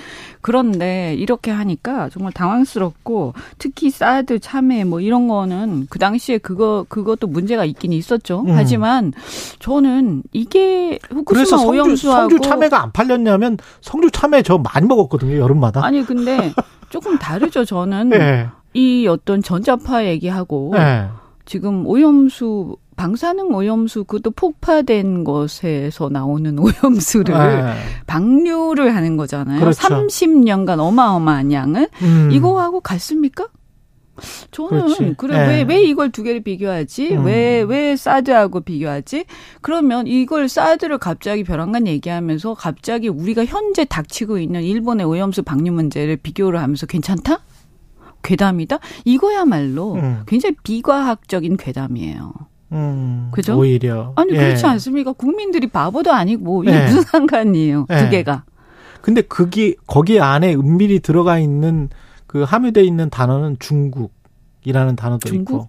예. 왜냐면 사드 배치 중국이 반대 그리고 이제 국민들이 서- 중국까지 연결해서 생각하는지 모르겠는데요. 그래요. 뭐 네. 김기현 그거- 대표가 또 중국인의 뭐 투표권 제한 뭐 이런 것들 이야기를 했기 때문에 전반적으로 이게 야, 이게 어떤 뭐- 중국 과 네. 중국은 뭔지 무슨 말인지 알겠는데 중국은 민주당이고 민주당은 중국 편이고 우리는 미국 편이 다. 국민의힘은 미국 편이다. 뭐 구한 그래서- 말인가요? 그래 서 우리를 구한 말에 지지해달라. 그러다가 이런 뉘앙스가 구한 말에 아닐까요? 서로 다른 이게? 나라에 네. 붙어가지고 네. 그 나라들한테 사대주의 계속하면서 국가의 어떤 운명을 갖다가 네. 다른 나라에 마, 맡기다가 어떻게 됐죠? 우리 국권을 잃었어요. 음. 그죠? 절 대로 다른 나라한테 의지해서 뭘 하려고 하면 안 됩니다. 우리가 물론 잘 지내야 돼요. 음. 그리고 누구하고든 잘 지내야 돼요. 물론 미국하고는 동맹국 관계니까 좀 다르죠. 남다른 게 있지만 그 외에는 다 잘 지내야죠. 무슨 소리 합니까? 음. 그래서 이건 반중 정서는 국민들한테 있지만 그래서 코로나 이후에 굉장히 심해졌죠.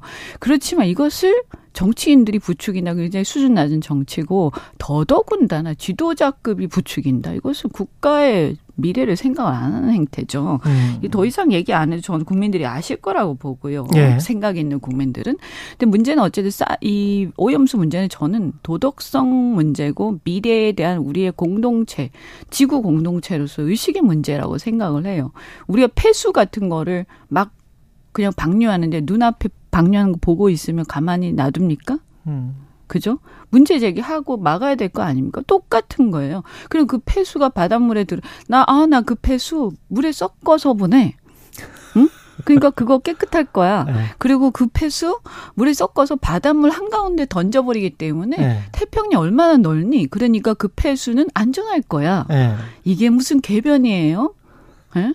이거 아니 이해 가십니까? 이 말에 끄덕끄덕 할 사람이 누가 예. 있어요? 음. 일본이 엄청난 부도덕한 일을 하고 있는 거예요. 부도덕한. 음. 그래서 저는 그냥 이런 거예요. 국민들이 야 이게 얼마나 안, 안전하진 않죠, 절대. 음. 근데 얼마나 위험한지 지금 불확실해. 이것도 불확실성의 그렇죠. 문제. 불확실성이죠. 30년간 하는 거니까. 예. 당장 하고 말 거면 그때만 보면 되는데 예. 30년 계속 한다는 거 아닙니까? 음. 그리고 이렇게 하면 다른 사람들도 야 너도 나도 야 그럼 나도 여기다 박멸 돈 드는데 음. 전부 그러기 시작 하면 나중에 어떻게 감당하려고요? 그래서 이런 문제는 저는 도덕성 문제인데 우리가 음. 예를 들어서 아 같이 사는 동네 에서 길거리에다가 도로에다가 우리 집 옆에 도로에다가 쓰레기 더미를 버려놓고 가는 사람이 있어.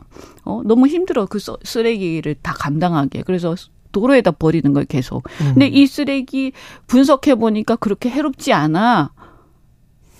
그러면 음. 그냥 놔둡니까? 아, 그 음. 아니면 아 나는 그 길을 지나갈 거야. 그길 네. 나는 안 봐도 되니까 음. 우리는 저 돌아가면 돼. 그러면 나한테 영향을 별로 안 미쳐. 네. 그러니까 그 길이 엉망진창이 돼도 나는 아무 말도 안 할 거야. 그리고 넌 아무 말도 하지 마. 네. 이건 과장된 괴담이야. 예.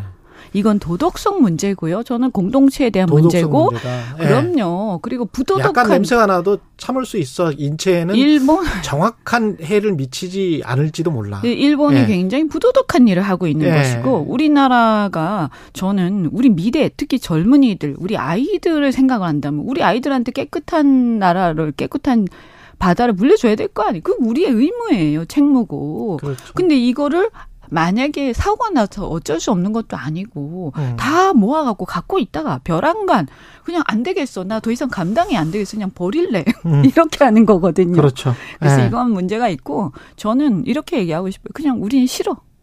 다 네. 안고 있어. 아, 당분간. 예. 좀더 있다가 반감기 지나서 논의하자. 음. 그렇게 왜 정부가 말을 못 할까요? 그렇게 얘기해야죠.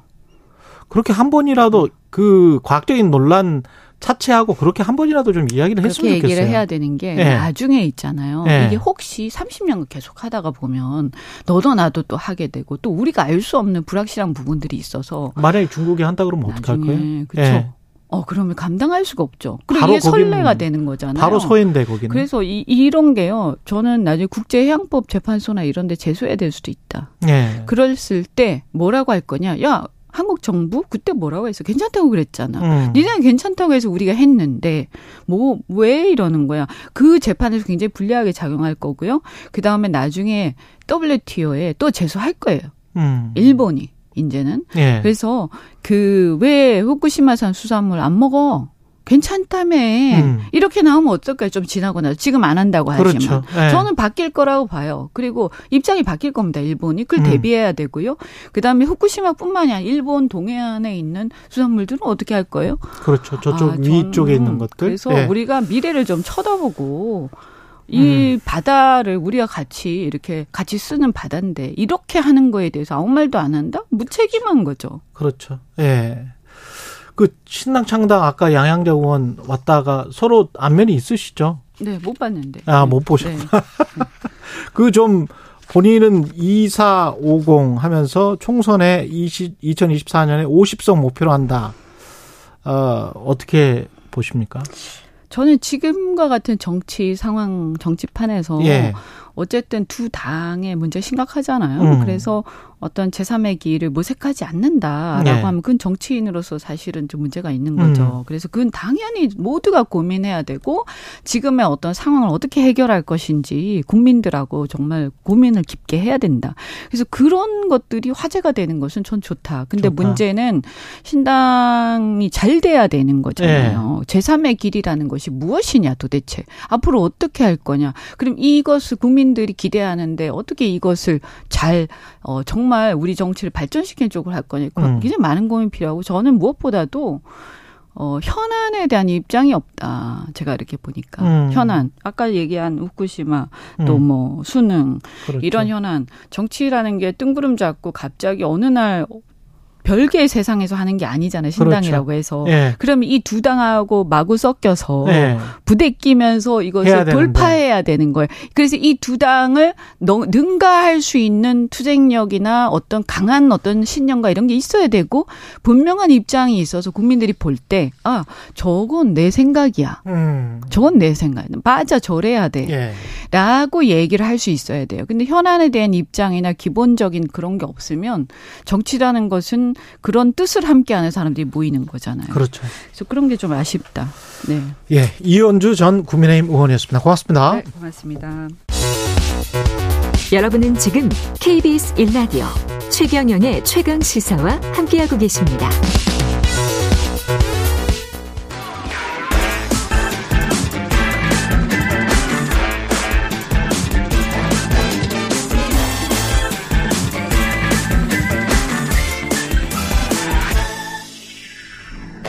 네, 최경영의 최강시사 한 번 더 뉴스 시간입니다. 오늘은 경향신문 박순봉 기자와 함께합니다. 안녕하십니까? 네, 안녕하세요.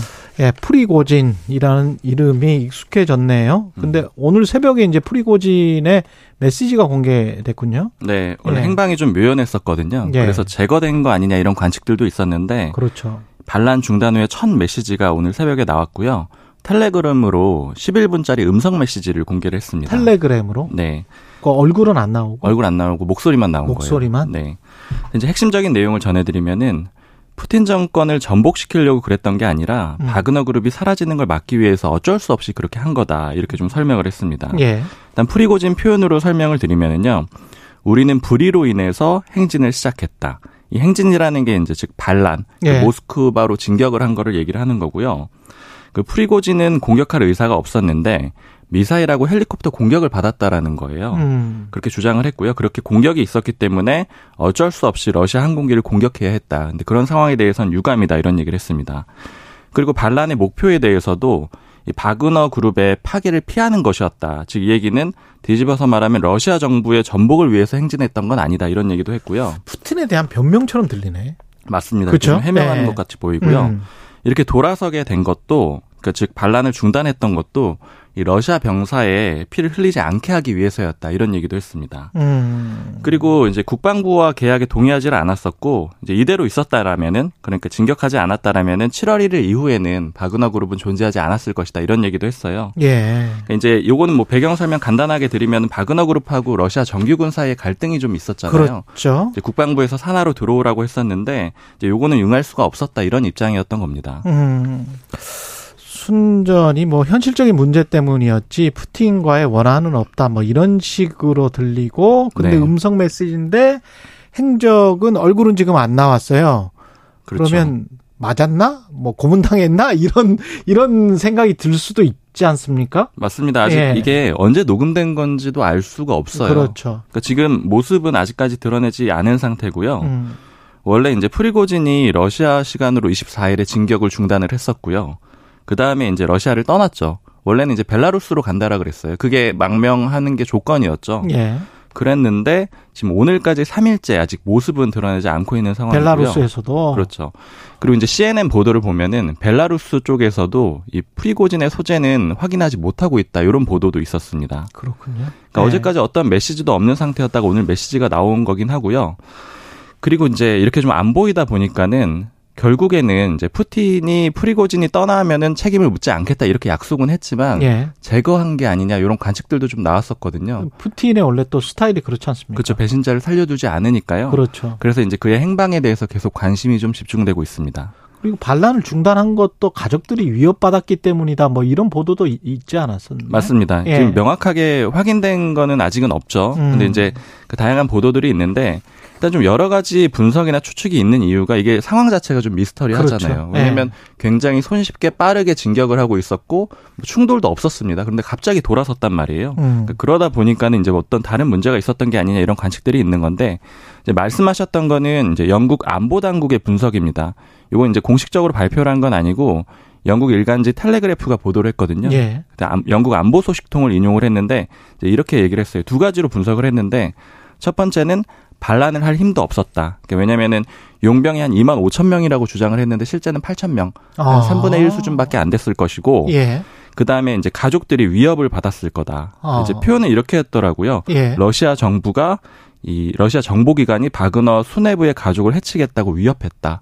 이제 이 두 가지 요소 때문에 결국에는 포기를 했다 이런 분석들이 있습니다. 푸틴 대통령, 러시아 푸틴 대통령도 반란에 대해서 언급을 했습니다. 네, 역시 이제 오늘 새벽 혹은 이제 어제 밤그 러시아 시간으로는 어제 밤이었는데 예. TV 연설을 했습니다. 그러니까 음. 반란 사태 이후에는 처음 모습을 드러낸 거예요.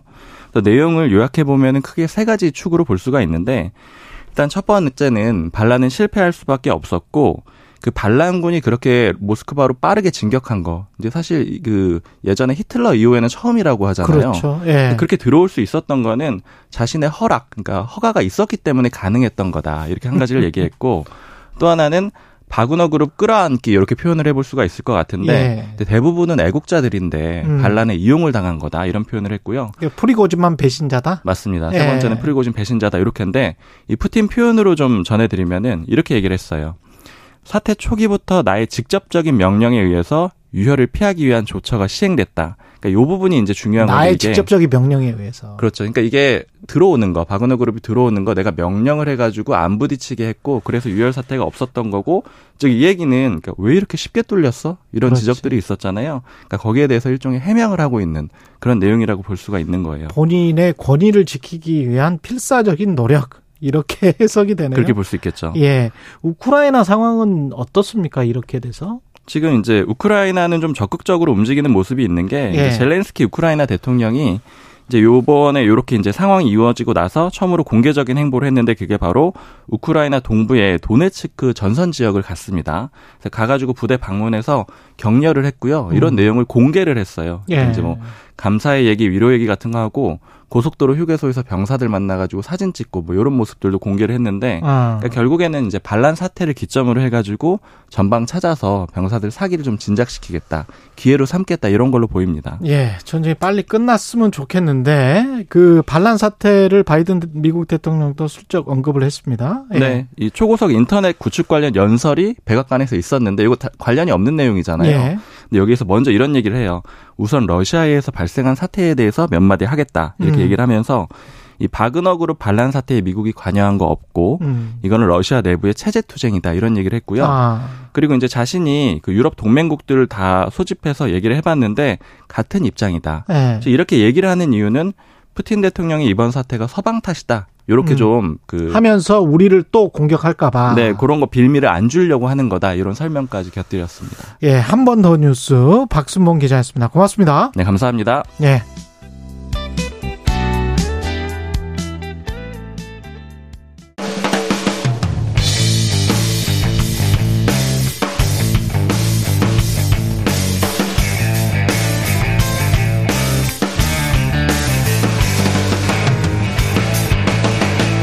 최경영의 최강 시사. 네, 급변하는 국제 정세 속에 베트남이 중국 대한 시장으로 떠오르고 있는데요. 경제 안보 문화까지 오늘은 문화 분야 박보균 문체부 장관이 연결돼 있습니다. 안녕하세요, 장관님. 네, 안녕하세요. 예, 처음 뵙겠습니다. 대통령과 함께 베트남 순방 동행하셨죠? 네, 그렇습니다. 예, 분위기가 어땠습니까? 네, 이번 윤 대통령의 베트남 국민 방문에서 외교 경제가 주요 우제로 다뤄졌습니다마는 정상회계의 가장 인상적인 순간은 문화 이벤트였고 가장 강렬한 장면에서도 문화의 매력이 작동했습니다. 그중 하나가 한국어를 배우는 베트남 젊은 세대와 윤 대통령과의 만남 행사였습니다. 베트남 참석자들 이끈 한국어를 능숙하게 구사해 통역 없이 1시간가량 진행됐는데 행사장 백드롭에 한국어로 키워나가는 우리들의 꿈이라고 써 있었습니다. 한국어를 배우려는 베트남 젊은 세대의 열망과 집념, 한국어 터득의 성취와 기쁨이 거침없이 행사장에 뿜어 나왔습니다. 예를 하나 들겠습니다. 고교 3학년 학생은 한국어 학습의 계기로 케이팝을 들었고 다른 참석자는 K드라마 응답하라 1988을 보고 한국어를 배울 결심을 했다고 합니다. 다른 베트남 청년은 베트남 세종학당에서 한국어를 배워 삼성 엔지니어링에 입사했다고 했고 어떤 참석자는 한국어 교사가 되고 싶다는 꿈을 이야기했습니다. 음. 윤 대통령은 이들에게 한국 사람보다 한국어를 더 잘한다. 구사하는 단어나 표현이 한국에 못지않다. 높나지만 다를 뿐 서울에서 쓰는 언어와 똑같다고 격려해 주었습니다. 우리나라를 그렇게 좋아하던가요? 많이 좋아합니까? 네, 아주 좋아합니다. 예, 그 문화의 기반을 둬서 좋아를 하는 거겠죠? 또 그렇습니다. 예. 콘텐츠 위력이 대단한데 그만큼 또 창작자 권리도 우리나라에서는 많이 보호가 돼야 될 것 같은데 문체부 시니까요. 제2 고무 검정 고무신 사태 같은 거는 또 막아야 되지 않겠습니까? 어떤 대책 같은 거를 마련해 두신 게 있으세요? 네, 문체부에서는 예. 검정 고무신 사태, 고 이우영 작가의 좌절과 절망, 절망이 재발되지 않도록 지난 4월 17일 저작권 법률 지원센터, 이른바 검정 고무신 법률센터를 출범시켰습니다. 음. 지원센터 가동 목적의 핵심은 저작권에 익숙하지 않은 MZ세대, 신진 작가들이 책을 내고 싶어 하는 열망과 갈증 탓에 독소 조항이 그물에 걸리지 않도록 하기 위한 것입니다. 예. 검정고무신 법률지원센터 말씀을 하셨는데요. 네. 이게 지금 전화번호랄지 어떻게 만약에 우리 창작자들이 도움 지원을 받으려면 어떻게 해야 되는 건가요? 네. 저작권은 어렵지 않습니다. 예. K 콘텐츠 컬처 의 중심 무대에 진입하기 위해서는 예. 젊은 세대가 저작권에 익숙해야 합니다. 예. 저작권 계획을 잘못하면 나중에 바로잡기가 쉽지 않습니다. 예. 그래서 처음부터 주의를 기울여야 하는데요. 계약서를 작성하기 전에 문의를 하시면 분쟁을 예방하는 데 도움이 될 겁니다. 예. 계약서를 그, 가령 뭐 가지고 가서 이것 좀 한번 봐주세요. 그러면 무료로 정부에서 뭐 창작자들에게 뭐 이렇게 상담도 해주시고 그러는 센터입니까? 네, 그런 센터입니다. 아, 그렇군요. 예. 네, 전화 상담 1800-5455로 전화를 거주시면 전화 상담도 가능하고 1800 5455 5455 네. 1800-5455 검정고무신 법률지원센터입니다. 예. 네. 저작권 관련해서 혹시 어 도움 지원 받으실 수 있으면 상담 원하시면 함, 하면 좋을 것 같고요. 어떤 네. 내용들이 네. 많이 들어오나요? 지금 그 저작권을 이 어렵게 생각하는 이 MZ 세대가 많습니다. 예. 저작권은 쉽고 우리 곁에 있다는 강의를 해주면서 예. 저작권을 내 그물에 걸리는 이유는 책을 빨리 내고 싶어하는 그런 그 열망 태세 그물에 걸리는 경우가 많습니다. 그렇죠. 예. 그래서 이 저작권 법률 지원센터에 전화를 걸거나 가시면 음. 여기에 경험이 많은 변호사 두 분이 여러 가지 사례를 들어서 이 저작권에 걸리지 않 저작권 그물에 음. 걸리지 않는 방법 그리고 본인의 저, 작권을 지킬 수 있는 방법. 네, 저작권 침해나 분쟁에 직면했을 때이 음. 창작자들에게 전문적인 법률 조언을 제공하고 있습니다. 예, 이런 이런 거는 도움이 될 겁니다. 이런 이런 거는 해놔라. 그러면 당신이 최초의 저작권자인지 알 수 있다. 뭐 이런 것들을 상담을 해주겠네요. 그렇죠? 네, 그렇습니다. 예, 예. 그리고 가짜 뉴스와 관련해서 문체부가 이야기를 하는 것 같은데 장관님도 이 지난 정부에서도 그렇고 이 가짜 뉴스라는 그 정의도 어 굉장히 학자들마다 다르잖아요. 네. 예, 이게 무슨 가짜 뉴스는 뭐다. 그래서 정부는 어떻게 한다. 뭐 이런 게 나와 있습니까 지금 문체부에? 네, 저는 가짜 뉴스를 네. 지난번에 네. 우리 사회의 갈등과 반복을 조장하고 신뢰를 깨는 악성 정보 전염병이라고 규정했습니다. 예. 악성 정보 전염병은 우리 사회에 자유롭고 건강한 정보 세- 생산 유통 시장을 교란하는 겁니다. 예. 그래서 이 가짜 뉴스 피해를 막기 위해 가짜 뉴스 피해 신고 상담 센터를 지난 5월에 문체부 산하의 언론진흥재단에 개설했습니다. 예. 아직 센터가 설치된 지 얼마 되지 않아서 예. 신고 건수는 많지는 않습니다만은 신고 상담 건수는 계속 늘어가고 있는 추세입니다. 언론 보도로 인한 피해 상담, 유튜브와 인터넷 커뮤니티 사이트에 게시된 허위 정보 등에 대한 신고 및 규, 구제 절차에 관한 문의가 많이 들어옵니다. 근데 기존에 그런 것들이 없었나요? 만약에 뭐 가짜 뉴스다 또는 오보다 정정 보도를 원한다 그러면 언론 중재에 가거나 언론 중재에서도 안 되면은 뭐 소송을 하거나 뭐 이런 제도가 있지 않았습니까? 네. 그것과 달리 뭐 이게 문체부에서 하는 가짜 뉴스가 뭐가 어 다를까요? 뭐 가짜 뉴스 대책이 뭐가 다른 게 있을까요? 큰 차별은 할 수 하기는 힘들지만 예. 이 가짜 뉴스에 대한 어떤 그 국민들의 음. 그 문제 의식 음. 그런 게 제일 중요하다고 생각을 합니다. 그 가짜 뉴스를 정의를 해야 될 텐데 아까 악성이라고 말씀하셨잖아요. 네네. 근데 장관님도 기자 출신이라서 너무 잘 아실 텐데 악성이라는 거는 악의적 실제적 의도가 악의적인지에 관한 액추얼 멜리스라는 미국 법에 나와 있는 건데 그거를 인간의 인간의 양심에서 어떤 게 악의적이고 어떤 게 선이었는지를 구별하는 게 법관들도 쉽지 않아서 굉장히 좀 문제가 있는 그 용어 자체가 그렇지 않습니까? 악이라는 게 악성은 어떻게 구별을 합니까? 그 구별 여부는 예, 저희 그 정부에서는 판별하지 않습니다. 정부에서는 새로운- 판별하지 않고 네, 새로운 논쟁을 유발하기 때문에 예, 가짜 뉴스로 피해를 받았던 국민들이 예, 신속하고 빠르게 언론 중재위나 방송통신 심의위원회 등 예. 관련 기관들의 상담과 안내를 할 수 있도록. 네, 받을 수 있도록 지원하고 있고 예, 법률 상담 등 에, 과거에는 쉽지 않았던 구제 절차를 빠른 빠른 속도로 받을 수 있도록 어, 지원하고 있습니다.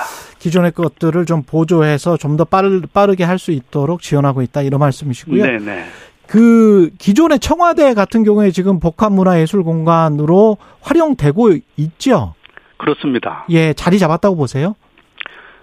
이번에 그 대, 대통령들의 이야기 여기 대통령이 있었다는 전시회가 아. 청와대 본관에서 열리고 있습니다. 그렇군요. 예, 그 청와대 본관에서 열리는 그 대통령 전시회는 에, 휴, 휴일에는 200 내지 300m 정도의 관람객들이 200m 내지 300m 정도 줄을 서면서 에, 기다릴 정도로 인기가 굉장히 많습니다. 예, 그래서 그 이번 전시회는 과거의 대통령들 전시회와는 달리 그들의 삶과 라이프 스타일을 포착해서 가장 상징적인 소품을 통해서 음, 그 리더십의 이야기를 에, 전시하고 있습니다. 그렇, 가령 예. 이승만 대통령이 직접 쓰던 영문 타자기, 김영삼 대통령이 신던 조깅화, 음, 김대중 대통령이 화채를 다 화초를 다듬던 원예 가위, 어, 노무현 대통령이 특허를 낸 독서대, 박정희 대통령이 그렸던 그림 그런 것들이 전시되고 있습니다. 그렇군요. 한번 가봐야 되겠습니다. 그것도 재밌겠는데요. 네, 예, 앞으로 청와대 활용 계획은 어떤가요? 네 우선 이 전시회에 대해서 한마디만 예, 추가를 예, 하면 예, 예, 이 전시 개막 후에 김영삼 전 대통령 아들 김현철 씨, 예. 김대두 전 대통령의 아들 김홍업 씨, 노태우 전 대통령의 아들 노재훈 씨가 방문해서 예, 관람객들에게 직접 그 아버지가 쓰던 물건 그 사진들을 설명하는 즉석 해설사로 나설 정도로 굉장한 관심과 인기를 끌고 있습니다. 음, 그래서 앞으로는 어떻게 할, 예, 예. 할 거에 대해서 말씀을 드리면 예. 저희들이 이번 청와대 그 개방 1주년을 맞이하면서 내놓은 캐치프레이즈가 청와대답게 살아 숨쉬게 국민 속 더 깊가 깊게라는 구호를 내놓았습니다. 예. 청와대답게 그 품격과 그 품격을 드러내고 음. 살아 숨쉬게 그동안 청와대 관람은 시각적 위주로 관람을 했는데 예. 이번에는 좀더 역동적으로 국민들에게 더 깊게 에, 다가가기 위한 여러 가지 차별적인 콘텐츠를 지금 전시하고 있습니다. 예. 마지막으로 지금 6070 세대를 위한 문화 사업을 지원 중이라고 하는데 문체부에서 이게 어떤 사업입니까? 그 6070 그 노년 세대는 문화 창작 대열에 진입하려는 열정이 매우 높습니다. 과거에 이야기 할머니 사업이 있었습니다. 예. 유치원에서 아이들에게 동화와 옛날 이야기를 들려주는 프로그램으로 음. 노인 복지 차원에서 진행이 됐던 사업입니다. 예. 이것을 저희 문체부가 실버 아티스트 노년층의 창작 예술 지원 사업으로 흥미롭고 매력적으로 재편 재구성했습니다. 예. 현재 TVN 스토리 채널에서 실버 아티스트들의 들의 이야기 배틀 서바이벌 프로그램 오늘도 주인공이 방영되고 있습니다. 젊은 세대의 스트리트 우먼 파이터가 굉장히 인기를 끌지 않았습니까? 예. 그것처럼 긴장되고 흥미로운 이야기 battle이 댄스 대신 이야기 구연 동화로 음. 펼쳐지고 있습니다. 이런 거 사업을 할 때 지원하면 무슨 뭐, 뭐 어떤 현금이랄지 뭐 이런 것들이 좀 지원이 되나요? 네. 예. 이야기 할머니 사업은 그, 그 시간에 맞춰서 여러 예. 가지 지원을 해드리고 무엇보다 노년 세대들이 그 젊은 세대에 못지않은 어. 문화 대열에 진입하고 싶어하는 열망을 이 음. 복지 차원뿐만 아니라 이 문화 예술적으로 확실하게 지원하는 프로그램을 계속 작동하고 만들어 나가고 있습니다. 알겠습니다. 고맙습니다. 지금까지 박보균 문체부 장관이었습니다. 고맙습니다. 네, 감사합니다.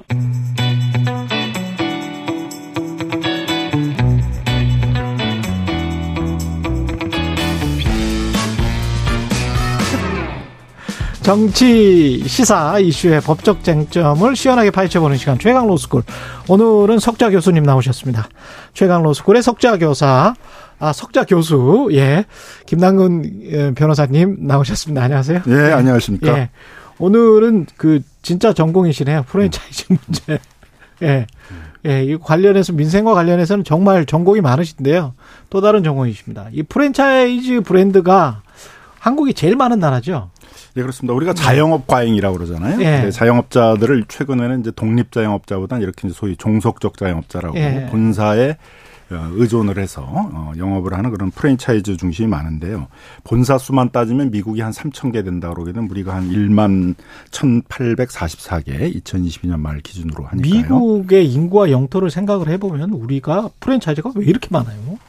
이게 결국은 이제 영세한 프랜차이즈들도 많다는 거죠. 예. 그리고 우리나라의 프랜차이즈의 79%는 외식 그 프랜차이즈예요. 외식. 예. 그러니까 특정 이제 업종에 많이 몰려 있는 거죠. 아. 어. 그리고 그렇게 또 많이 되는 이유 중에 하나는 이제 또 과당 출점 이런 문제들도 있죠. 그렇죠. 예. 네. 그래서 보통은 이제 프랜차이즈는 동네 상권까지는 가가지고는 영업이 안 되고 음. 적어도 지역 거점 상권은 들어가야 되거든요. 예. 그럼 전국의 지역 거점 상권이라는 게 보통 한 800에서 1000개 정도 되는데 음. 그러면은 뭐 한 프랜차이즈가 맥시멈으로 한다 그래도 한 1000개의 가맹점 수는 이제 넘어서는 안 되는데 예.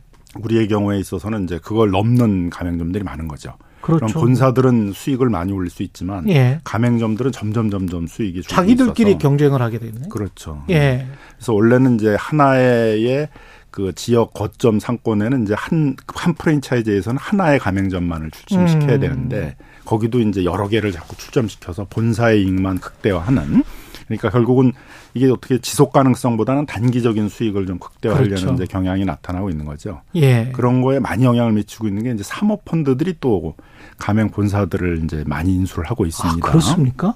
그럼 이제 사모 펀드는 장기적인 지속 가능한 사업을 하는 것보다는 단기적인 수익을 극대화하고 이제 그렇죠. 그걸 팔고 나가는 예. 거잖아요.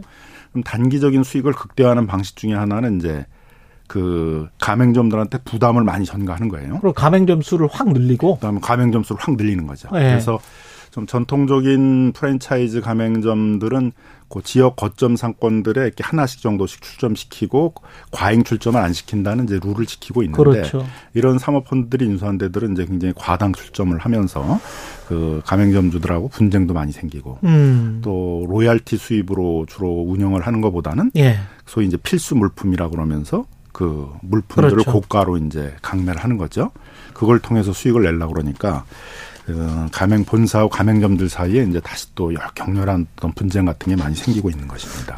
이게 아니 근데 사실은 미국의 햄버거 집 같은 경우도 한국에서 그 햄버거 집을 했던 사람이 제 친구인데 가맹점 주죠. 근데 그 사람들도 그 의자 같은 거 있잖아요. 그 뻔히 그 저 한 1, 2만 원도 안 돼 보이는 1, 2만 원 아니겠지. 한 5만 원밖에 안 돼 보이는 거를 뭐 수십만 원, 백만 원 이렇게 팔고 그러더라고요. 원래 이런 횡포가 이- 있습니까? 있었죠. 예. 있어서 이제 미국도 70년대 아주 이런 격렬한 분쟁들이 있었습니다. 그랬군요. 70년대에는 석유 파동 같은 게 있었잖아요. 음. 원자재 가격이 많이 올랐습니다. 뭐 예. 밀가루, 뭐 설탕, 뭐 그 식용유 이런 것들이 이제 많이 오르니까 예. 부담을 이제 전부 다 가맹점들한테 전가하기 위해서 지금 그런 일들이 이제 과거에 많이 있었는데요. 그러다 보니까 그걸 해결하기 위한 방법으로 미국에서 했던 것들은 결국 이제 구매 협동조합이라는 걸 만들었어요. 아. 그래서 우리는 프랜차이즈 브랜드와 노하우를 전수해주고 그렇지. 브랜드 가치에 예. 따른 이제 로얄티 수입을 위주로 하지 어. 그런 물품을 강매해가지고 거기에 고가로 강매해가지고 수익을 내는 그런 구조로 가지 않겠다. 그렇죠. 이렇게 선언을 하고 물품 구입은 본사하고 가맹점주들이 같이 협동조합을 만들어서 음. 그 구매 협동조합에서 물품을 구입하는 방식으로 바꾼 거죠. 그러니까 아. 원자재 가격 수입이 물품 수입이 그렇죠. 비용이 많이 떨어졌을 거 아니에요? 예. 비용을 많이 떨어뜨려 가지고 이제 수익을 다시 맞춰 가지고 음. 다시 거기서부터 이제 프랜차이즈들이 늘어나면서 이제 음. 세계적으로도 많이 진출하고 그랬죠. 그래서 그런 거에 공정하게 앞, 보이는데. 예, 앞장섰던 데들이 이제 우리가 많이 지금 듣고 있는 뭐 네. 도미노 피자, 아. KFC, 뭐 아. 던킨 도너츠, 뭐 맥도널드 이런 데들이 이제 다 그런 방식으로 가맹점들과. 상생하는 방식으로 이제 문제를 해결했는데 한국에서는 어떻습니까? 지금 가맹점주들이 우리는 어떻게 당하고 있다 이런 증언대회도 열렸다고 그러던데요. 그래서 이제 한국에서는 그런 이제 그 지속 가능한 방식으로 사업을 하겠다라는 프랜차이즈들도 있고 예. 그래서 뭐 과잉 출전 같은 거 하지 않고 음. 물품에 있어서도 이제 과잉 고가로 강요하는 이런 걸 이제 하진 않는데 음. 여전히 이제 그런 게 많습니다. 예. 이번 이제 국회에서 한번 증언대회가 있었는데 예. 나온 얘기들에 하면은 뭐 예를 들면은 이게 꼭 필수 물품인가도 좀 의심스러운데 뭐 종이컵부터 시작해서 진동벨 뭐 그런 유니폼 뭐 이런 것들을 이제 다 매입하는데 일반에서 그냥 다 구매할 수 다 있는 구매할 거죠? 수 있죠. 이게 예를 들면 이제 고기 프랜차이즈 같은 경우도 고기를 박스째 그냥 박스만 갈아가지고 바꿔가지고 보내는데 그게 시중 가격의 두 배로 보내고 와, 시중 가격의 어, 두 배. 진동벨도 마찬가지로 그냥 진동벨 보- 보내고 거기다가 가맹점주가 그냥 라벨을 붙이는 거예요 그 프랜차이즈에. 음, 예. 그런데 시중에서 한 4만 5천 원짜리를 한 6만 6천 원 정도에 구입하게 한다라든가. 아. 그러니까 시중보다 한 40% 정도 비싸게 이제 구입하게 하는 거죠. 예. 이런 식으로 하다 보니까 이제 이 비용 부담이 굉장히 늘어나서 그렇죠. 거기다가 최근에는 이제 원자재 가격이 많이 올랐잖아요. 밀가루도 그렇죠. 오르고 식용유도 네. 오르고 설탕도 오르고 그러니까 이제 이중 삼중으로 고통이 되는데 그걸 상생으로 해결하기보다는 오히려 이제 본사는 단기적인 수익을 극대화하겠다라는 이익을 다 가져가 버리고 예. 그러니까 이제 갈- 갈등이 심한 거죠. 거기다가 어. 요즘 또 이제 옛날에 그 어, 이런 가맹점, 대리점 불공정 문제에 시발했던 게 남양유업 사건이었는데 그랬죠. 예. 그 남양유업 사건의 이제 방식이 뭐냐 밀어내기라는 거거든요. 음. 그러니까 물품을 이제 본인이 원하지도 않는데 가맹점 대리점이 원하지도 않는데 대량으로 예. 구매하도록 하고 그거를 못 팔면은 이제 미리 보증금 같은 거에서 이제 이렇게 깐다. 공제하는 예. 까는 예. 그런 방식인데 그런 행위들도 이제 지금 어, 나오고 있는 상황이고요. 예. 그다음에 이제 할인 쿠폰 같은 것들을 이제 많이 그 발행하고 있는데 그렇죠. 그럼 그 할인 쿠폰에 대한 부담을 본사하고 가맹점이 적어도 나누려고 그래야 될 거 아니에요. 음. 오 5대 5로 나누려고 그랬는데 본사는 하나도 부담을 안 하고 그 할인에 따라서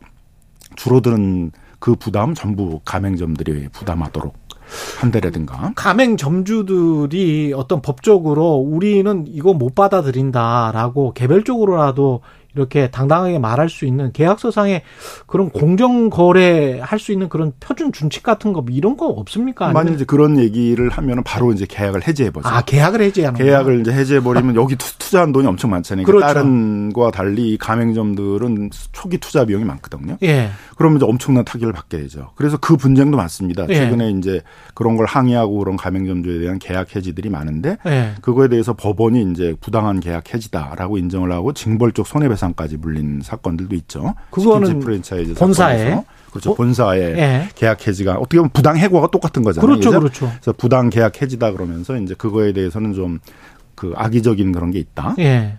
그래서 이제 징벌적 손해배상까지 이제 물린 그런 어, 사건들도 이제 나오고 있는 상황이고요. 예. 그래서 이걸 개별적으로 개별 가맹점주가 대항하기는 어렵고 그래서 이제 가맹점주들? 예, 예. 가맹점주들이 원하는 건 가맹점주 단체가 음. 단체 협상을 할 수 있도록 해달라 이제 이거예요. 노동자들처럼 예. 그래서 이제 미국이나 일본에서는 음. 그런 거를 이제 노동조합처럼 단체 협상권을 인정한 그런 사례들도 있었고요. 그러면은 뭐 빵 빵집 본사다라고 하면 그쪽만 하는 거예요? 아니면은 뭐 어떻게 한꺼번에 다 할 수 있는 겁니까? 거기 본사에 이제 가맹점주들이 가맹점주 아. 단체를 만들어서 그 그렇죠. 본사하고 이제 예. 그러면 이제 이게 필수 물품이냐 예. 필수 물품이라 쳐도 그걸 꼭 두 배씩 받아야 되느냐 음. 뭐 미국식처럼 이제 구매 협동조합 같은 걸 만들자 이제 이런 걸 교섭을 해야 되잖아요. 그래 가맹점주 협의회 같은 게 그렇죠. 가맹점주 협의회가 이제 아. 그 교섭을 할 수 있도록 해달라는 거고. 예. 그래서 가맹점 거래 공정화에 관한 법률에는 이제 그게 2013년도에 도입이 됐습니다. 예. 그러니까 가맹점주 단체 구성권이라는 게.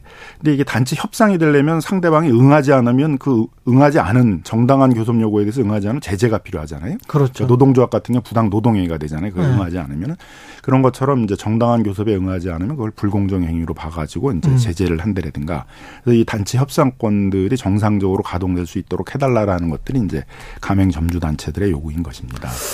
이, 이 자영업 하시려고 하는 분들도 아까 그 사모펀드 이야기를 해서 움찔했는데 그 사모펀드나 이렇게 위에 본사의 진짜 소유주가 누군지 확인을 해보고 단기간에 뭐 수익을 내고 진짜 이 사업에 관심이 있고 이 먹거리나 뭐에 관심이 있고 사업에 진심인 본사랑 같이 협동해서 뭔가를 해야지 안 그렇고 그냥 자본이익만 얻고 가, 가버리려고 하는 그런 사람들이면 그렇죠.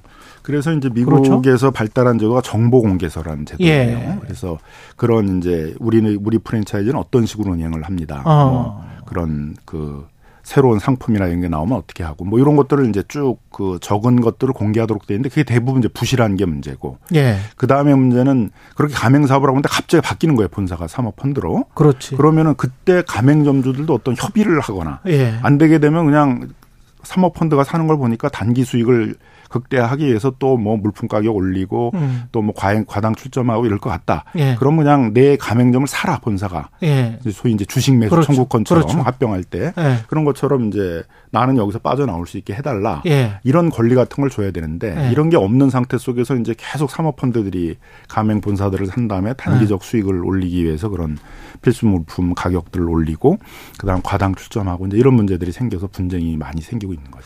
새로운 가게를 열 때 본사가 다 이 어떤 권리를 가지고 있잖아요. 그러면 그때 본사 입장에서 제가 반론을 한 가지만 어 드려 보면 여기에 상권이 갑자기 발달하게 됐어요. 그래서 우리가 여기는 해야 열어야 되겠다. 근데 뭐 한 200m도 안 떨어져 있는 거죠. 이 그러면 기존의 이제 가맹점주 같은 경우는 화가 날 거 아니에요? 상권까지 다 몰려가고 있는데 또 경쟁자가 나타나니까 이런 경우는 어떻게 조정을 해야 그러니까 됩니까? 협의가 필요한 거죠. 이게. 이것도 그러니까 협의가 필요하다. 그러니까 그러면 예. 이제 기존에 있는 가맹점하고 아주 근접 출점을 한다는 거잖아요. 그렇죠. 기존 가맹점은 굉장히 어려워질 거 아니에요. 그렇죠. 그죠? 그럼 그거에 대한 어떤 보상 또는 이 가맹점에 대해서는 다른 영업 범위들을 인정을 해준다라든가 예.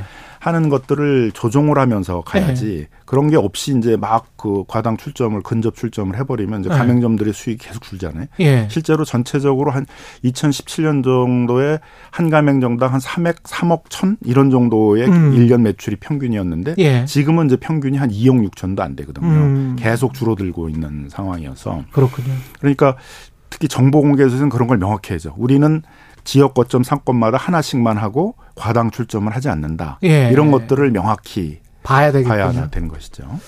참 사이님이 가맹점주만 고통받는 것 같아서 안타깝습니다. 대책이 시급합니다. 이렇게 이야기를 하셨는데 한 20초밖에 안 남았는데 어디로 연락하면 뭔가를 받을 수 있습니까? 뭐 전국 가맹점주 협의회라는 전국 가맹점주 점주 협의회. 예, 거기 단체가 있으니까 이제 거기 가서 상담을 받으시면 상담, 제보도 환영하고. 제보도 이제 거기 하면 공정위 신고 이런 것들 이제 대신 해 주니까요. 알겠습니다. 여기까지 말씀 듣겠습니다. 최강 로스쿨 김남금 변호사였습니다. 고맙습니다. 예, 감사합니다. 6월 27일 화요일 KBS 1라디오 최경영의 최강 시사였습니다. 고맙습니다.